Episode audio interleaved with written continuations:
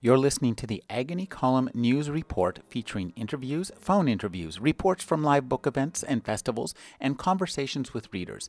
You can find additional news, interviews, book reviews, and more five days a week at the Agony Column website at trashotron.com slash agony.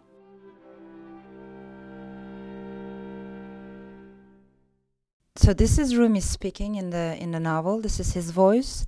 The year is 1245 and the place is Konya in Anatolia. Bountiful is your life, full and complete, or so you think until someone comes along and makes you realize what you have been missing all this time. Like a mirror that reflects what is absent rather than present, he shows you the void in your soul, the void you have resisted seeing. That person can be a lover, a friend, or a spiritual master Sometimes it can be a child to look after. What matters is to find the soul that will complete yours. All the prophets have given the same advice find the one who will be your mirror. For me, that mirror is Shams of Tabriz. Until he came and forced me to look deep into the crannies of my soul, I had not faced the fundamental truth about myself that though successful and prosperous outside, I was lonely and unfulfilled inside. It is as if for years on end you compile a personal dictionary.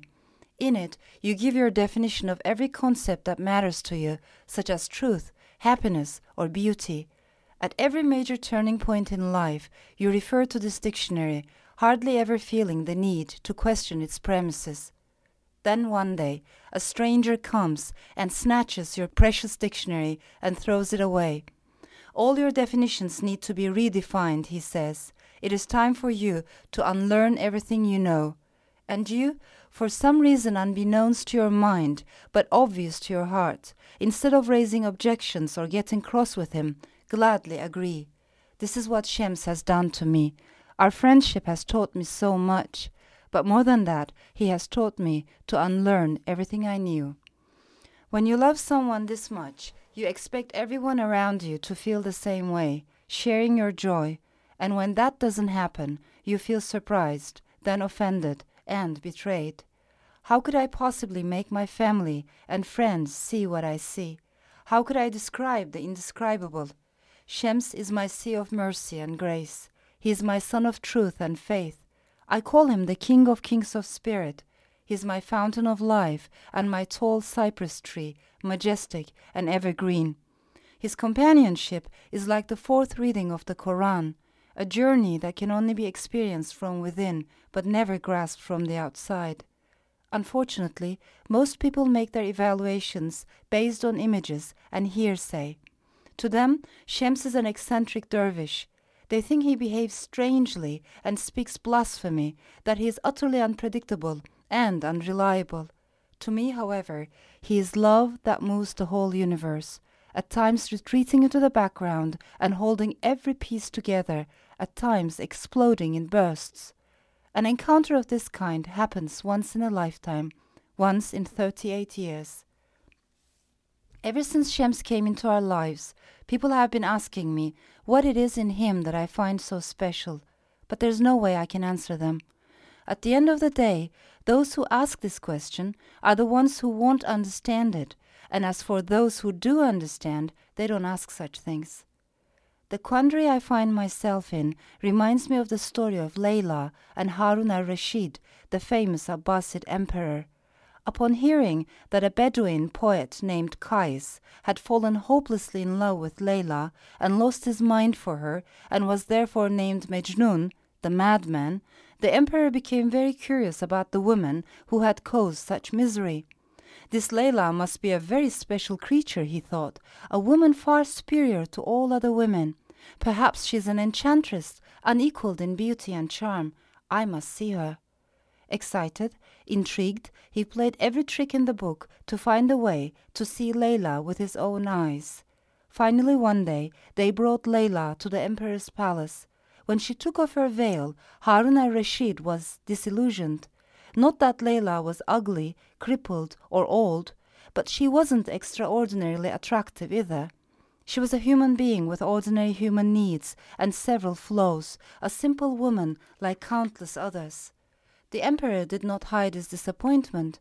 Are you the one Mejnun has been crazy about? Why? You look so ordinary. What is so special about you?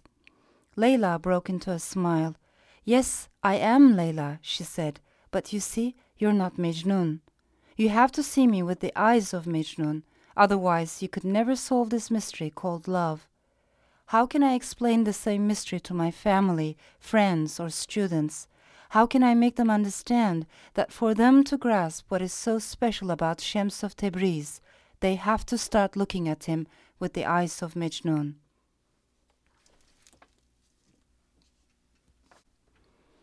Elif Shafak is an award winning and best selling novelist and the most widely read female writer in Turkey. Her novels include The Bastard of Istanbul and The Saint of Incipient Insanities. Her new novel is The 40 Rules of Love. Thank you for joining me, Elif. Thank you. It's my pleasure. You know, I, a lot of writers mix characters, a lot of writers mix plots, a lot of writers write about landscapes. I, I think in the same way you orchestrate uh, realities, spiritual visions of the world in your books. Thank you. I I think I like to think of my novels as like buildings that have many, you know, corridors, rooms, layers. So um, it, I, I I think I want to give the, my readers the freedom to spend some times in the rooms they like I think every reader brings their own gaze, their own perspective into the story. So instead of following just one line of storytelling, I like to, you know, lay out multiple uh, levels, multiple layers, and then let the reader choose um, his or her direction. Your new novel um, takes as its main character a, a woman, Ella Rubinstein. Uh, ta- tell us about choosing that particular character. She's not you're not a character that you've written about before. Right. I, um, in in the Forty Rules of Love, if I may say this, I have a story within a story, a novel within a novel, mm-hmm. a love story within another love story. So um, the mo- the modern component takes place between a um, Jewish American housewife living in Boston and the modern Sufi living in Amsterdam, who is of Scottish uh, origin. So, uh, as you pointed out, I mean, uh, she's not someone I've written about before. Yet at the same time, I think in almost all of my novels, I like to bring together characters from very different cultural, religious, and national backgrounds and see what happens when they get together, you know, see the energy that comes out of that. I'm someone who's very fond of cosmopolitan culture. Um, in my life and in my writing, I like to mix um, characters that might seem to be a bit different at first glance, but in reality, I think they have so much in common. And as a matter of fact, I think art and fiction, especially the art of storytelling, very much depends on connections, you know, on building connections. Um, so this is something that I cherish. Could you talk about, just give us an, an idea of your background just so we know kind of where you're coming from because I think it's as fascinating a story as, as any you've written. Um, I was I was born in Strasbourg in France in uh, 1971. I was raised by a single mom. Then um, shortly after I was born, my parents got separated. So with my mom, we came back to Turkey. But then she became a diplomat, and we traveled a lot. So I was I spent part of my childhood in Madrid, in Spain. Then there was a time in uh, Jordan, Amman, in Germany, Cologne. I came back to Ankara, uh, Turkey's capital. Then I went to Istanbul in my early 20s when I started publishing my books. And then I came to the States, actually. I lived in Boston for a year, another year in Michigan, Ann Arbor, and almost two years in Tucson, Arizona. Then I went back to Istanbul again and now I'm based in Istanbul, but I keep, still keep traveling. So life has always been pretty nomadic for me, uh, I guess. It it strikes me that um, this kind of nomadic life it, it, it seems like it'd be difficult to start as a as a writer. How what led you to first start writing in in Turkish? I mean, that's that's. you know, I I have been writing fiction um, since really, uh, relatively speaking, uh, uh, from an early age onwards. Mhm. Ever since I was eight or nine, I, I, you know, been writing. But that's not precisely because I wanted to become a novelist. To tell you the truth, I didn't know there was such a lifestyle. You know, I had no idea. Mhm. For me, it was like an animal instinct. Um, the need to write came to be first. The desire to become a novelist came to me much later, you know, because that requires to be more conscious about the decision. So that came to me in my early 20s. But the other need to write was, was you know, there uh, ever since I was a child. And that was mostly because I have to say I spent a very lonely um, childhood. My mother was a working mom, so, you know, I was alone at home uh, during many hours and books became my, my best friends. So that's how everything started. More and more, I realized there was this other world of imagination, which was much more colorful than the world I was living in, because I thought my life was very boring. So, as- as much as I could, I ran to this other world. That's how everything started. I started with diaries. Um, very soon, diaries evolved into short stories, and then short stories evolved into novels. Ever since then, writing has, you know, been um, you know, it, it, accompanying me. And I think I see my writing as the only suitcase that I can take with me wherever I go. It's like my existential glue. Um, it holds my pieces together. That's it gives me a sense of continuity, a sense of coherence. I understand when you say, you know, all these movements, how do they affect my writing, right? Um, I understand some writers are disturbed when you know when they have a they have a they have a certain order. They like to keep their order, and I respect their lifestyle. But I was never I was never like that. I, I think I, I like to be on the move, movements, migrations, journeys. This is something that I find spiritually and intellectually very stimulating. You know.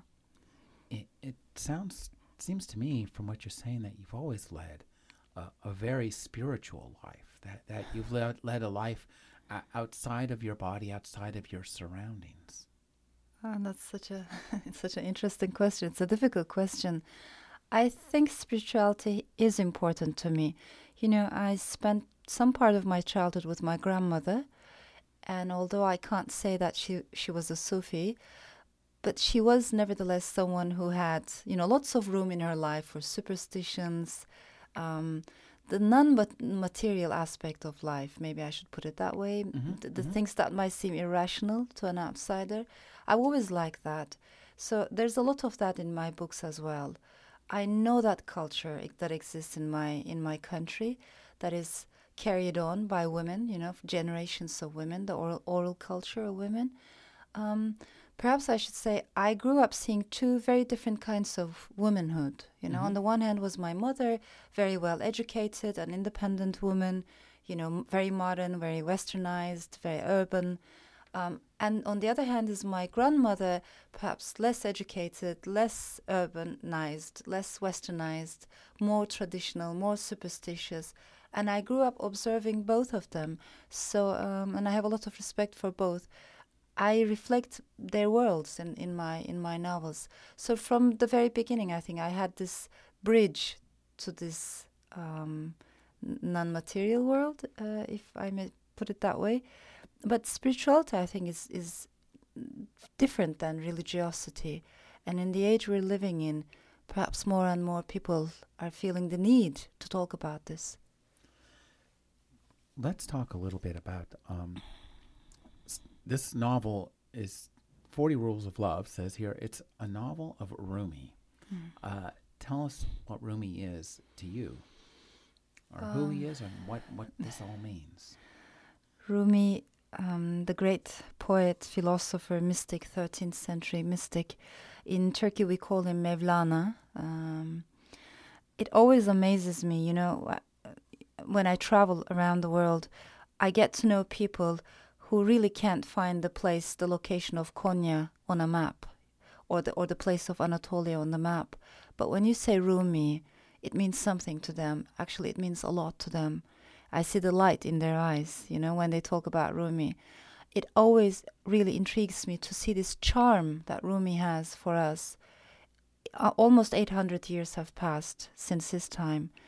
Across cultures, across centuries, you know, his words keep coming with us. I find that really, really, mm, I think it's like magic. Um, to me, Rumi is the symbol, the voice of love, the religion of love. He talks, and he lived, we must remember, he lived at a very turbulent time. You know, Anatolia in 13th century was not an easy place. Um, there were lots, in many ways, it resembled our modern age because there were lots of cultural misunderstandings, there were lots of religious clashes, and there was perhaps fear of the other. So, in, at such a time of unrest and, and turbulence, here's this Islamic philosopher talking about the religion of love as something that surpasses all distinctions that exist on the surface, which is very universal. So, Rum, to me, Rumi is the is symbolizes the essence. You know, is is the religion of love, is the voice of of the religion of love. And, and uh, matching this, I, I want you to talk a little bit about uh, Sufi? What, what is Sufism, and, and and how does that play into this?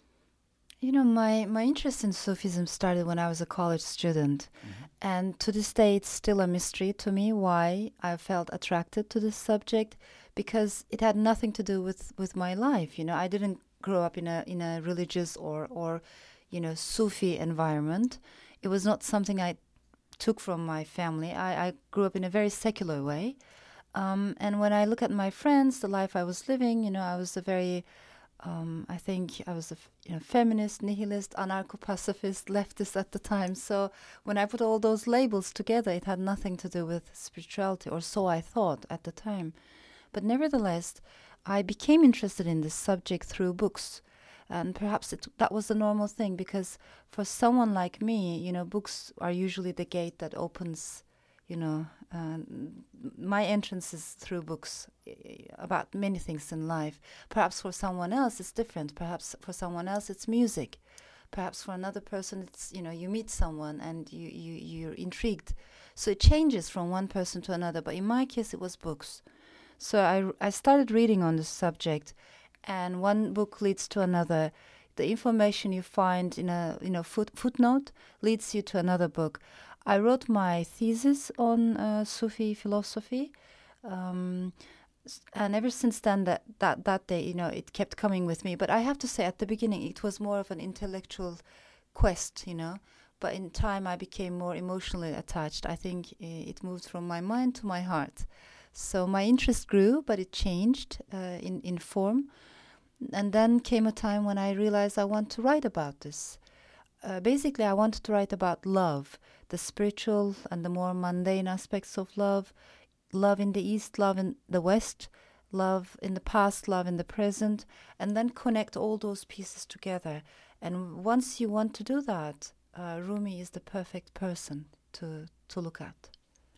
You know, it strikes me that as I listen to you, that you just embrace this really interesting, contradictory worldview of somebody who's cosmopolitan and lives in this city, and yet you have this kind of connection to the immaterial and the mm. immanent.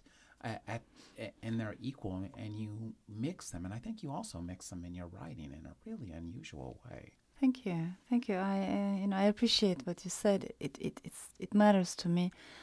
I think you're right. I mean, I like to combine um, this cosmopolitan culture, uh, multicultural, you know, structures, but also put. Um, I don't know what to call it because superstitions might not be the right word, um, but this magical world that I, that I, I believe exists in the life we're living, because to me the life um, life is not only composed of the things we can touch and see.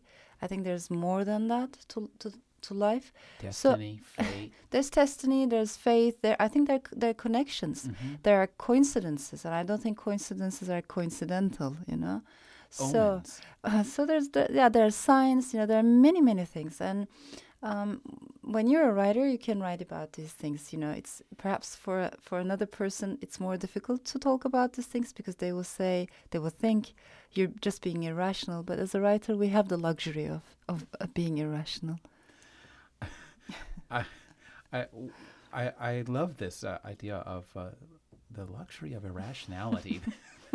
That's right. That, that's a well, you know, and I think that makes sense because it, it is a luxury in in that it enriches your life. That you, if you can approach life from a multiplicity of perceptual viewpoints, and and not all of them need to be connected to the everyday reality we live in. And by uh, looking at things from the point of view of a 12th century, 13th century mystic, mm. a, and and uh, create a created book that never existed in reality. Right, right, um, right.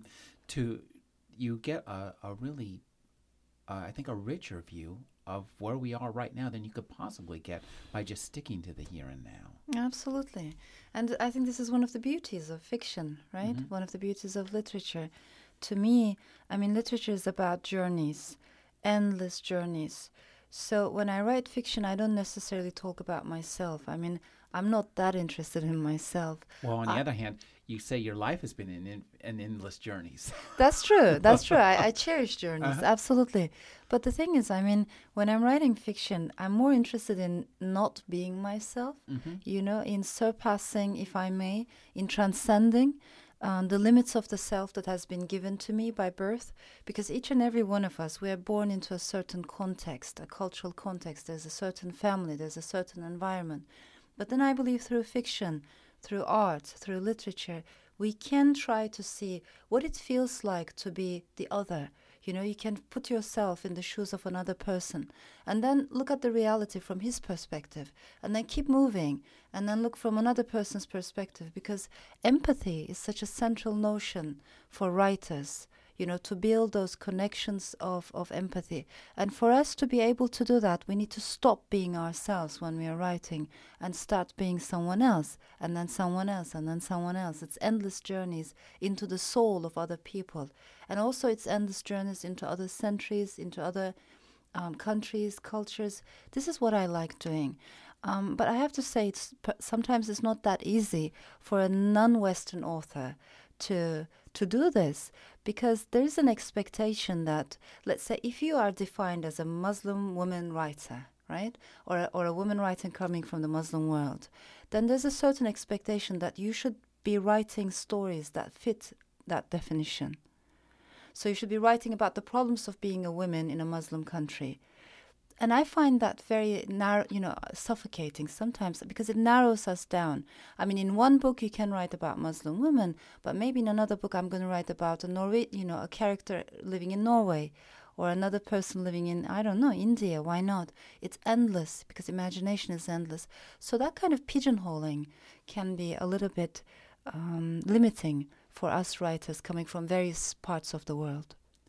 It seems to me that you would be a very difficult writer to pigeonhole because you have such an imaginative breadth to your work. Thank you. Um, let's talk just a little bit about the 40 rules of love in terms of there's I love anything that has a kind of metafictional aspect to it. I, that that kind of those kind of books I find really interesting mm-hmm. um, because you have to immerse yourself uh, as a reader. You get to immerse yourself in the book, and then in the book within the book, Right. And there's a couple of levels of reality. And it strikes to me that one of the things you do very well in this book, um, you orchestrate characters, you orchestrate plots, um, and you know the character arcs and, and the love affairs. But you also do something that's really interesting: is orchestrate the layers of reality in this book. Thank you. I, I you know I feel honored when I listen to you, but I have to say I'm not sure I orchestrate the, the characters or, or, or the um, or the stories within the story. It's more like I feel the the characters guide me. You know, they become, um, and this is something I, I strongly believe in. I don't feel. I think there are two different ways of writing a novel. You know, the first path is you're like a like a father of your characters, perhaps like a puppeteer. You locate yourself above the characters, above the text, above the layers, and then control them from a certain distance with a lot of rationality, with a lot of reason and, and engineering and plotting. I have a lot of respect for this kind of writing as well, but it's not close to my heart. That's not the way I write. I prefer to write with my intuition. So, usually, what happens is I start with an image. Um, the visual aspect is very important to me. I chase a scene. Sometimes I chase colors, you know, the hues, the shadows, and then let's see where the characters are going. So, usually, when I'm writing about a character, I don't know what's going to happen to him or her eight pages later. I don't know how the novel is going to end. You're a bit like you know, drunk, you know, like a drunk man trying to walk straight. And I love that about fiction. So, when my fiction surprises me, I think it's a good sign because it also surprises the reader. I think that the writer should, you know, um, take the risk of losing herself among all those characters. So instead of trying to be above the characters, to be on the same level with them is something that I prefer to do. That's why I don't feel like orchestra- I'm orchestrating. I feel like um, we're doing this job together. it it re it's the the books are seem uh, very seamless and, and finely finely woven and finely written.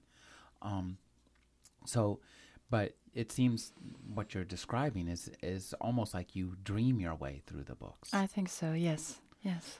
Now, uh, what ta- tell us about the immersing yourself in the. We have uh, Ella Rubinstein, who, who's you know kind of lives in a culture that is essentially somewhat vapid.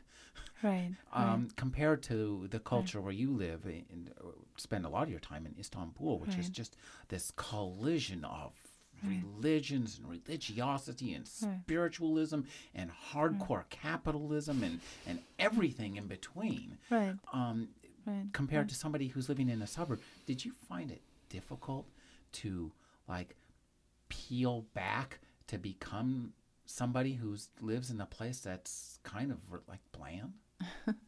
you know, I think this was one of the um, dualities I felt in my life when I was living in Tucson, because in many ways Tucson, is uh, as beautiful it is, uh, at the same time it's a little bit I wouldn't say isolated, perhaps, but you know, it looks within, inside. Mm-hmm. Um, and Istanbul is so noisy, chaotic. You know, as you said, crowded, so many, so many layers. So f- I, I, when I was commuting back and forth between Arizona and Istanbul, you know, the desert, the tranquility, I, I never forget. I, so I, th- there are all these experiences that might have left some impact on me.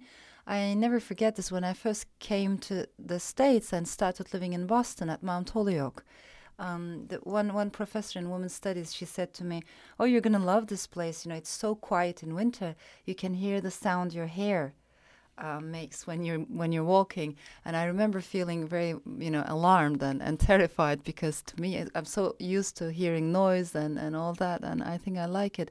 But anyhow i mean i, I one part of me knows that experience. Uh, one part of me knows ella's life and one part of me tries to understand, tries to empathize. I didn't want to make her a very, very, you know, interesting character. I wanted to make her a familiar character, and this was a very deliberate choice. I wanted to tell the story of Ella, this woman living in Boston, in such a way that when a woman in Izmir or in Istanbul or in Rome reads about her, you know, it sounds familiar. She feels something familiar. Perhaps that woman in Istanbul has never been in America. Perhaps that woman in Istanbul has never had a Jewish friend or a Jewish American friend, but still she can connect because she knows what it feels like to be Ella. That was you know how I wanted to construct her personality or or her layer. Um, Boy, that's so fascinating. uh, Thank you. You you have uh, this this character who appears first by proxy, uh, mm. Aziz. Right. I mean, we see the outpourings mm-hmm. of his heart, right, right, as in a written form right. before and but when we meet him directly he you know he's just sending like little letters. Right right. talk about is that how you created the character from the from the book backwards? Yeah wow that's such a, a good question. You see I, I think one of the central things about ella and women like ella is the constant emphasis they put on the future. Ella is someone who is constantly planning tomorrow, the, the very next day, the very next week, you know, her, a year from now on. Um, she is planning the, her children's schedule, her husband's schedule, the family, you know, to do lists and all that. Um, whereas Aziz is someone who lives in the present moment and only in the present moment. So for a woman like Ella to fall in love with someone like Aziz and abandon this idea of an you know imaginary future that she has been you know uh, working for all her life for the present moment for the love that exists in this present moment. That's a huge huge step. Um, i wanted to ella uh, to take that huge step. But on the other hand i think the book could have ended in many different ways and it's, it's in my eyes it's an open-ended you know book. Different readers might have different endings for the book uh, and i and i would like that. But aziz i mean in a nutshell is um, is a very colorful personality he has had you know many different lives in the past until he became a sufi until he became interested in sufism and transformed and in a way recreated himself from scratch so he's a man who has hit the bottom and then in a way recreated his whole energy, his whole personality. Um, he's he's very cosmopolitan. He's someone you know who travels around the world, and um, perhaps the the most important thing about him is he's so, he's someone who lives Sufi philosophy. So to him, Shams of Tabriz or Rumi, these are not theoretical abstract figures put on a pedestal. You know, he he in, he has internalized Sufi philosophy and he applies it to his daily life, which I think is the most difficult thing to do, because at the end of the day, I mean, we can talk for hours and hours about the philosophy, but it's one, it's quite another thing to apply that philosophy in our daily life. The, this daily life is the most difficult thing to change. I think. That's a really interesting observation. Boy.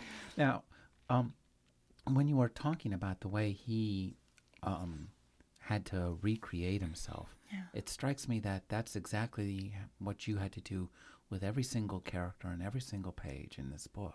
Right. And, and so I, I'd say that uh, as characters go, he might not have been such a challenge for you to create because this is something you're doing yeah. all the time. That's true. That's true. I think writing fiction sometimes resembles acting.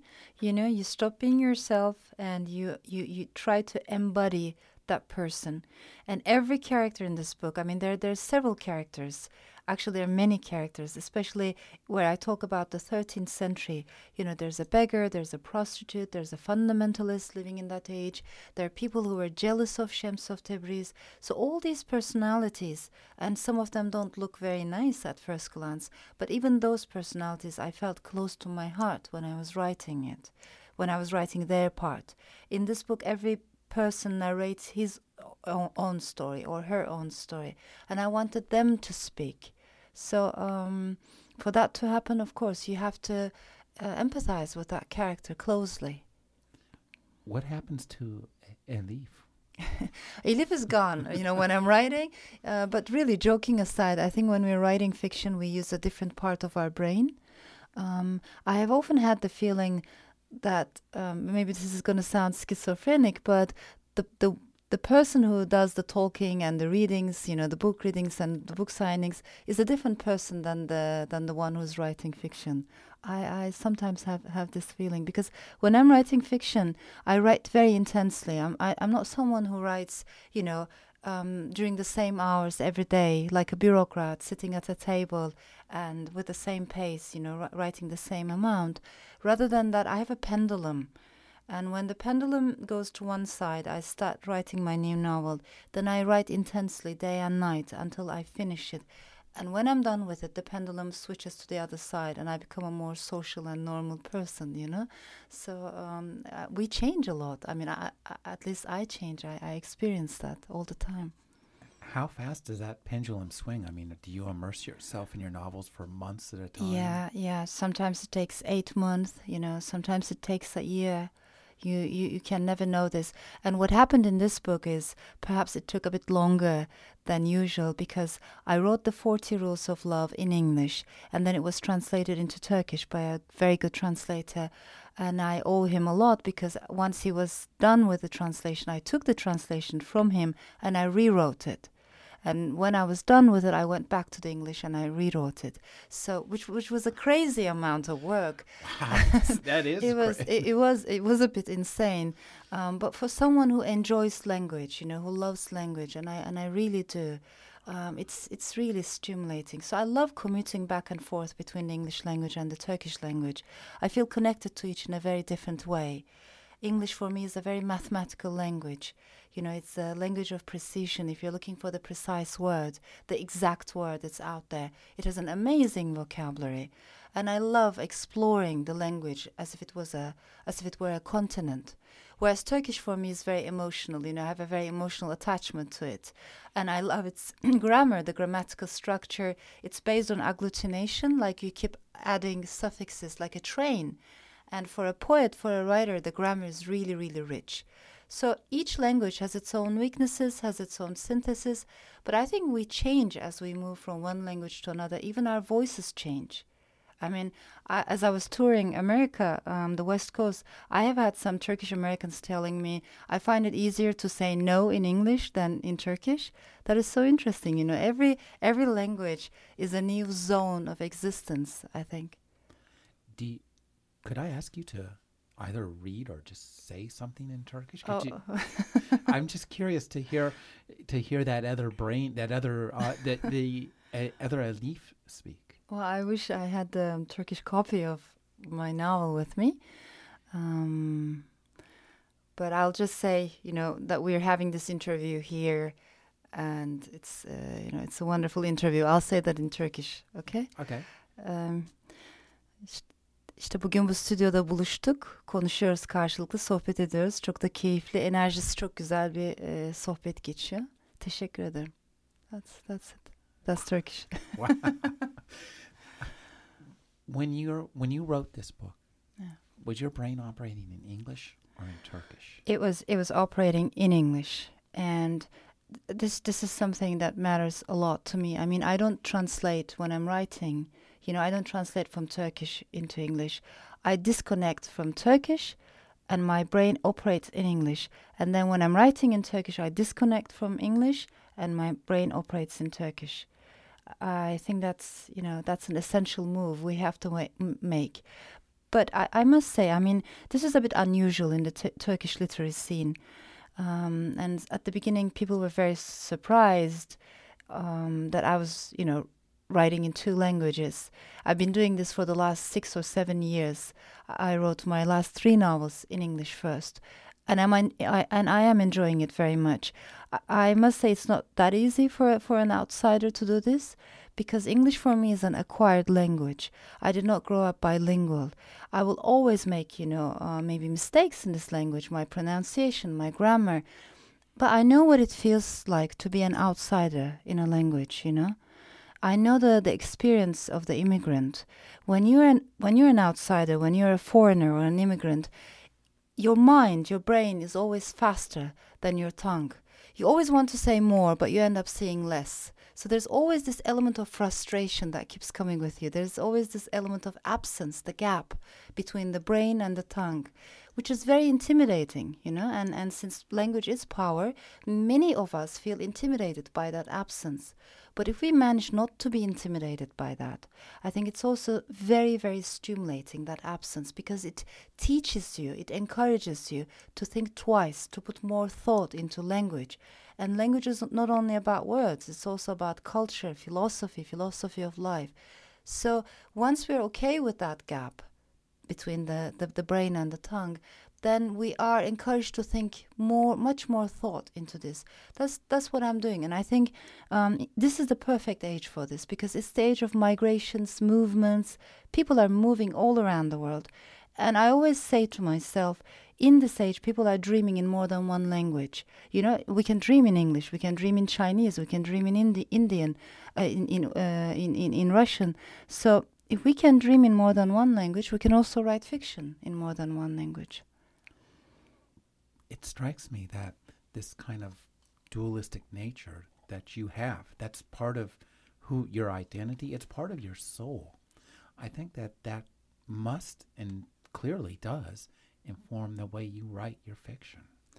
Uh, I think so too. Yeah, it, it definitely has has an effect. You see, I um, I, I feel connected to Western um, literary, you know, traditions, especially of the novel. I, I read uh, as much as I can European novelists, Russian novelists, American novelists, and I feel very, very much connected. But at the same time, I have an Eastern or Middle Eastern or Anatolian, you know, background, and it's also there. And I like to combine, um, especially the Eastern traditions of storytelling, most of which exist in oral culture. Unfortunately, they have not made their way into the written culture as much as we would like uh, it. So I like to combine oral culture and written culture. I like to combine that Western heritage and the Eastern um, traditions as, as best as I can. You know, it strikes me that in oral culture is in many ways, by definition, a, a spiritual culture because That's it's right. not written down. It's it, it's not connected to something that I can hold in my hands. That is true. I think oral culture is much more spiritual, and also it's a domain in which women are very active. You know, written culture is more male dominated, especially in my country. I would say when I look at the when I look at the writers, journalists, editors, critics, you know, especially highbrow literature, it's mostly dominated by men. Men are much more visible and active. Interestingly, most fiction readers happen to be women. So it feels like sometimes men write and women read. Um, that's one of the things that I would like to see changing. I think more women should write, more men should read, you know? Talk about just being, I, I, I mean, being a, a woman who stands head and shoulders, I think, above many of the male writers in, in our own country and in other countries, um, given the, the Turkish culture and given cult, world culture, right? That must feel kind of strange and, and maybe a little frightening. um, I, I sometimes get this feeling when when you're a male writer, nobody calls you male writer, right? You're you're a writer, and everybody respects you as a writer, as a novelist. But when you're a woman writer, then you're a woman first, and then a writer. That's the perception. It's the same in my country. It's the same uh, almost everywhere. So um, this is a struggle. I mean, for women, I think it's not easy to write about. Sometimes it it feels intimidating to write about sexuality, femininity. I think there are you know times where, where when we try to um, um, defeminize ourselves or defeminize our voices. So I, I observe all these all these things, but at the same time, I have to say, in Turkey, there's a very dynamic, beautiful, uh, you know, readership again, most of them are women and women from very different generations, from very different backgrounds. And I feel a deep bond between, uh, you know, I think there's a, there's a beautiful bond between me and, and my readers. And most of my inspiration comes from, from them. I owe, uh, in that sense, I owe them a lot. Your inspiration comes from. T- tell me what you mean by that. I mean, do you do you think about your your reader when you're writing? Um, I do not you know, write uh, with with with my readers in my mind. Um, but I think every writer who publishes his work or her work, at the end of the day, wants that work to reach, you know, readers, the readers, because otherwise we wouldn't even publish our work. And we have to be sincere about the, about this. I mean, every writer wants to be read by people, and and by many people, you know just this is a very natural desire, and and uh, I, I don't see anything wrong in that. The only thing is, while I'm writing the story, I have to concentrate on the story. If I start thinking about the readers, then it could be misleading because then you you start to negotiate with the story, and that doesn't work. So until I'm done with the story, I, I try not to think about that. But of course, when I'm done with the story, when I give it to my editor, when I give it to my publisher, um, and then the book is out of my hands, then I do certainly wonder if the, if the readers are going to like it. Um, one there's one distinction that I make. Sometimes the elitist world can be a little bit too negative, you know. That unfortunately, I mean, you would expect writers to support each other more or intellectuals to support each other more, but it doesn't work like that uh, there's a lot of uh, negativity, you know, negative energy circulating there. So what I've tried, what I've started doing over the years was instead of concentrating on what, you know, a literary critic is saying, on what a journalist or columnist is writing about my work, I concentrate more on on my bond with the readers. I do as many literary events as possible, and I listen to them. I don't just, you know. Um, just make monologues and then leave. I listen. I like to listen, and I think every novelist has to be a good listener. We have to listen to a what people are saying, and b how they're saying what they're saying. You know, the way they say the the the style, and I like to listen to people. So, and I travel, I listen, and I love dialogues. It's interesting. I you say you travel and you listen. Do you like to eavesdrop on people? I know I have to say no, but the truth would be yes, of course, yeah. it, it, it shows in your dialogue, which has that really kind of uh, you're there feel. Um, yeah. Could could you talk about? Uh, it it strikes me that the you know the book Sweet Blasphemy, mm-hmm. um, it's it, it's a really interesting contradictions in terms because it's in a book you wrote, mm-hmm. but it's not a book you wrote. right, right. Uh, talk about becoming Aziz. Oh God, that's tough question. Yes, in the book there's a there's a writer who has written a book called Sweet Blasphemy, and it's a title I borrowed from Rumi. Uh, in Coleman Barks' translation of Rumi, the, the term is used as sweet blasphemy, and it's you know it's a concept that Uh, I find it really, really I- intriguing. But coming back to Aziz, of course, it was quite a quite a challenge for me to try to be him and to write another novel within my novel from his perspective, using his style. Uh, but I do these things. I love doing these things. I don't have only one literary style, you know. I think I have multiple. So I, I love switching back and forth.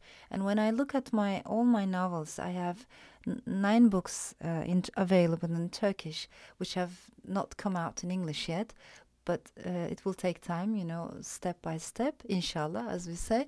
Um, so when I look at all my novels, I see that each and every one of them is so very different. Their style is different, the language is different, the energy is different, and that's precisely because I was a different person. When I'm writing a novel, it changes me, it transforms me.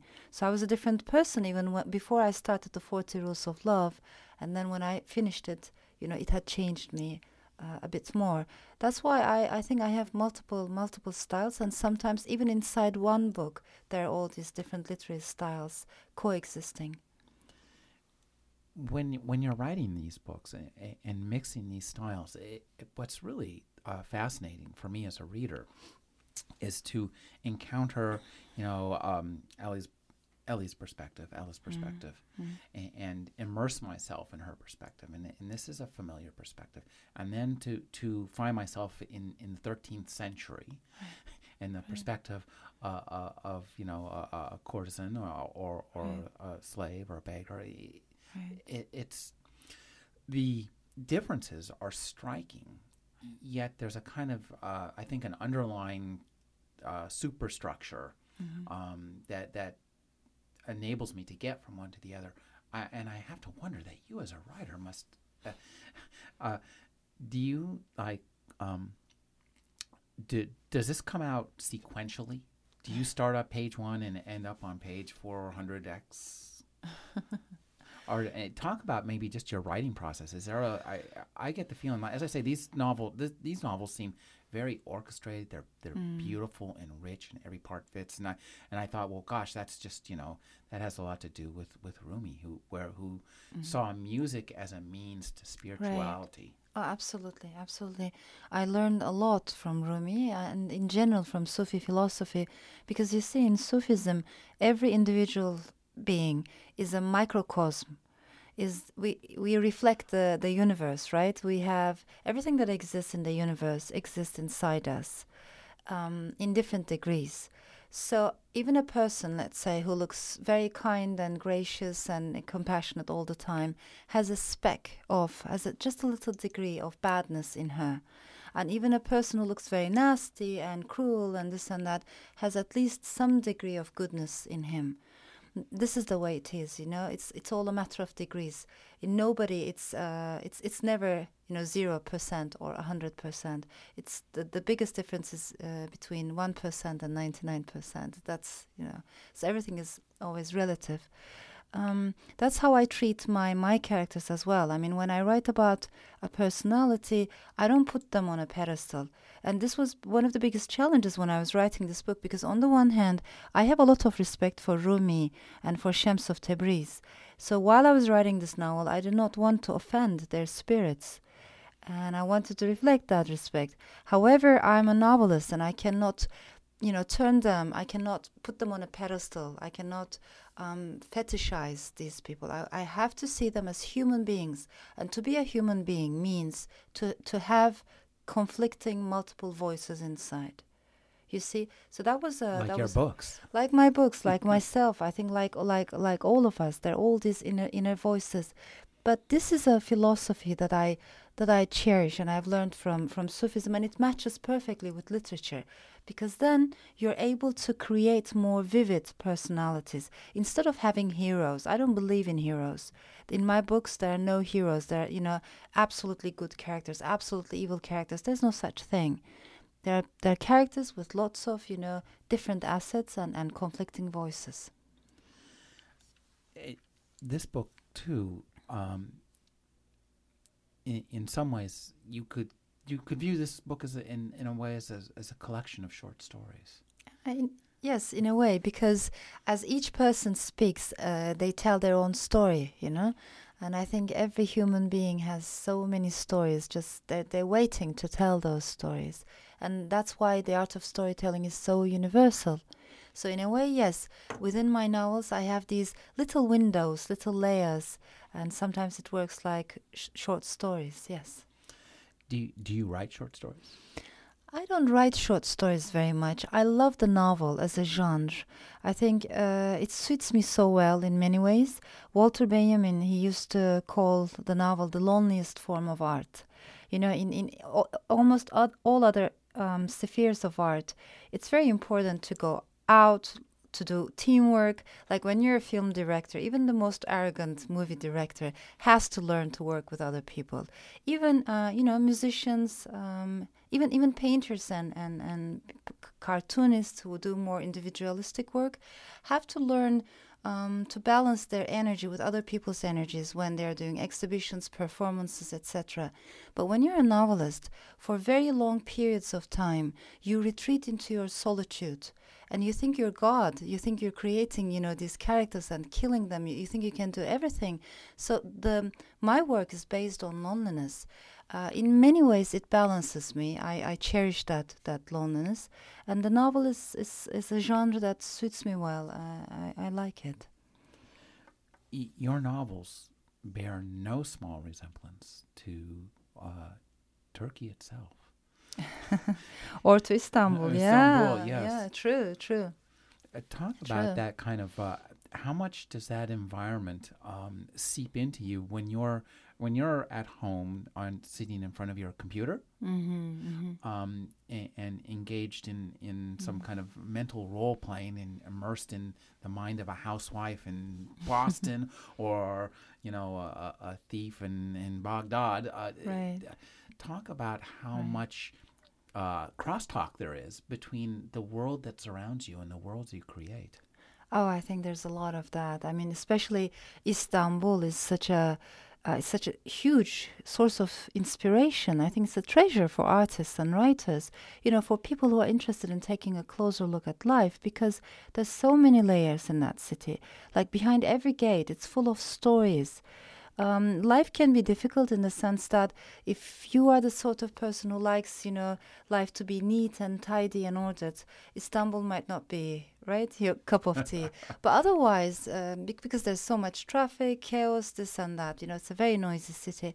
But otherwise, as I said, for artists, it's it's really really inspiring, and um, it's it's very cosmopolitan. It's it's a city of synthesis. You know, it has an amazing throbbing with energy. It's not a slow moving city. It's a very fast moving city, and in my opinion, it's a she city. I've always res- I've always thought Istanbul was a was a woman. You know. it it strikes me too that uh, I I think personally that that Turkey is is the closest thing that we have in the present to the way that the world's going to look in the future in terms of the the clash and, and, and the, the level of noise and, and crosstalk.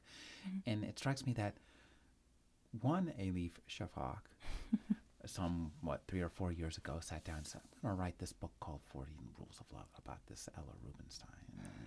And now I'm talking to a, a rather different woman, aren't I? And what's she going to write? Oh, thank you. I, I, I I've started my my new novel. I'm also working on uh, another book that was published in Turkey but uh, is not out in English yet. It's called Black Milk, and to this day, it's my only autobiographical book. You know, it's based my, on my personal experience about a little bit about postpartum depression, um, which I went through after giving birth to my first child. Um, but I also write about the harem inside me, you know, these multiple voices speaking multiple languages. Uh, it's a book about, you know, being a woman, a mother, a writer, trying to juggle many balls in the in the air. So at the moment I'm about to turn in um, the English translation, the English version, not the translation, but the English version of Black Milk. And then I also started my new novel, which most probably is going to have a very strong historical background. Um, and I also write lyrics for, for musicians. For uh, really, can we? What? Who? Where can we get their um, music? But this is, you know, these are musicians in Turkey, uh, Mm-hmm. good musicians whom I respect a lot. And again, this was one of the gifts of motherhood for me because you, you see, um, I, I, I had to readjust my working hours after becoming a mother. Sometimes when the kids are taking a nap, you have like 40 minutes to work, and it's not enough time to concentrate on the novels, but it's a good time to, to write lyrics, you know.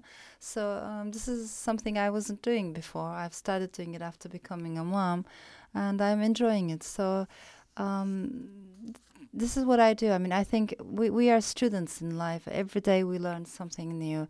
And it's very important that a novelist should not repeat herself, you know, instead of repeating what I've done. Because I have had, int- because the book was so successful in Turkey, I have had some uh, readers asking me, is there going to be a sequel? Uh, like to follow the 40 rules of love and there won't be because i think every book is a new journey that's what I like to do, you know, instead of repeating myself, repeating the energy I put in one book, just to make a new discovery with a new book uh, is, is, is something I prefer to do. I, these books have a, a lot of history in them. Um, yeah. And a lot of reality in them. I mean, these are you know kind of gritty books in many ways, Mm. and and it's it's kind of mind-boggling that you can write a gritty book about the 13th century. Yes. Uh, ta- uh, you haven't lived there. Yes. yes. Um, unless you've got a time machine, you're not telling us about. Uh, tell us about the research you do, or how you prepare yourself to to write in this in these different locales and histories. Right. I mean, this, I think this is such an important part of writing a novel that has historical dimensions. Um, we have to do our research. We have to do our homework, and we can't be lazy. I have an academic background, an interdisciplinary background, which also penetrates into my writing, you know, in, in, in, in many ways. I love doing research. And when I realize what I'm writing about, you know, as I keep moving, uh, I, I stop and I do a lot of research. I read as much as I can. So for this book as well, I did I did the same thing. But there comes a stage when you stop reading, and from that moment onwards, it's you know what is left with you is what guides you. I mean, instead of you know consulting books anymore, I stopped doing that, and I and I ri- and I completely go back into this land of imagination, and stay there when I'm writing. So there are two stages: first, the research stage, and then with everything that you have learned, you go, back to your imagination. So I can't say that this is this is not a you know biography. It's not like it's not an academic book on Rumi. This is the way I perceived Rumi. This is the way I perceived Shams of Tabriz. Maybe someone else is going to write in a different way, right? This is the beauty of it. But to me, this is the way they uh, appeared. One thing about your books is, as immersed as we are in the characters' perceptions and in the the real reality of their lives, um, there's an element of the fantastic, I think, to to everything you write. That that it's not the reality that I can knock on with my hand. This, you, your books take place in a reality that we can really only touch with, I think, our emotions. You. I think um, that's that's exactly what reality is. I mean, using our minds, using our brains, especially our logic and reason, we can only um, grasp, you know, a, a, bit of it. But to be fully, uh, or not even fully, but to, to understand reality better, I think we, we need to use our hearts as our guide. So emotions are very important to me, and emotions are not easy in this world because we always in, in the culture we're living in in this modern age it's always important to be you know strong and um, you know rational and logical. Sometimes we think emotions are connected with weakness. We treat them as if it were part of weakness which I, I don't think is the case at all. I mean emotions are so important for us as human beings you know? And this is if we lose our emotions we will be so disconnected from one another I've been speaking with Elif Shafak. Her new novel is The 40 Rules of Love. Thank you for speaking with me, Elif. I appreciate very much. Thank you.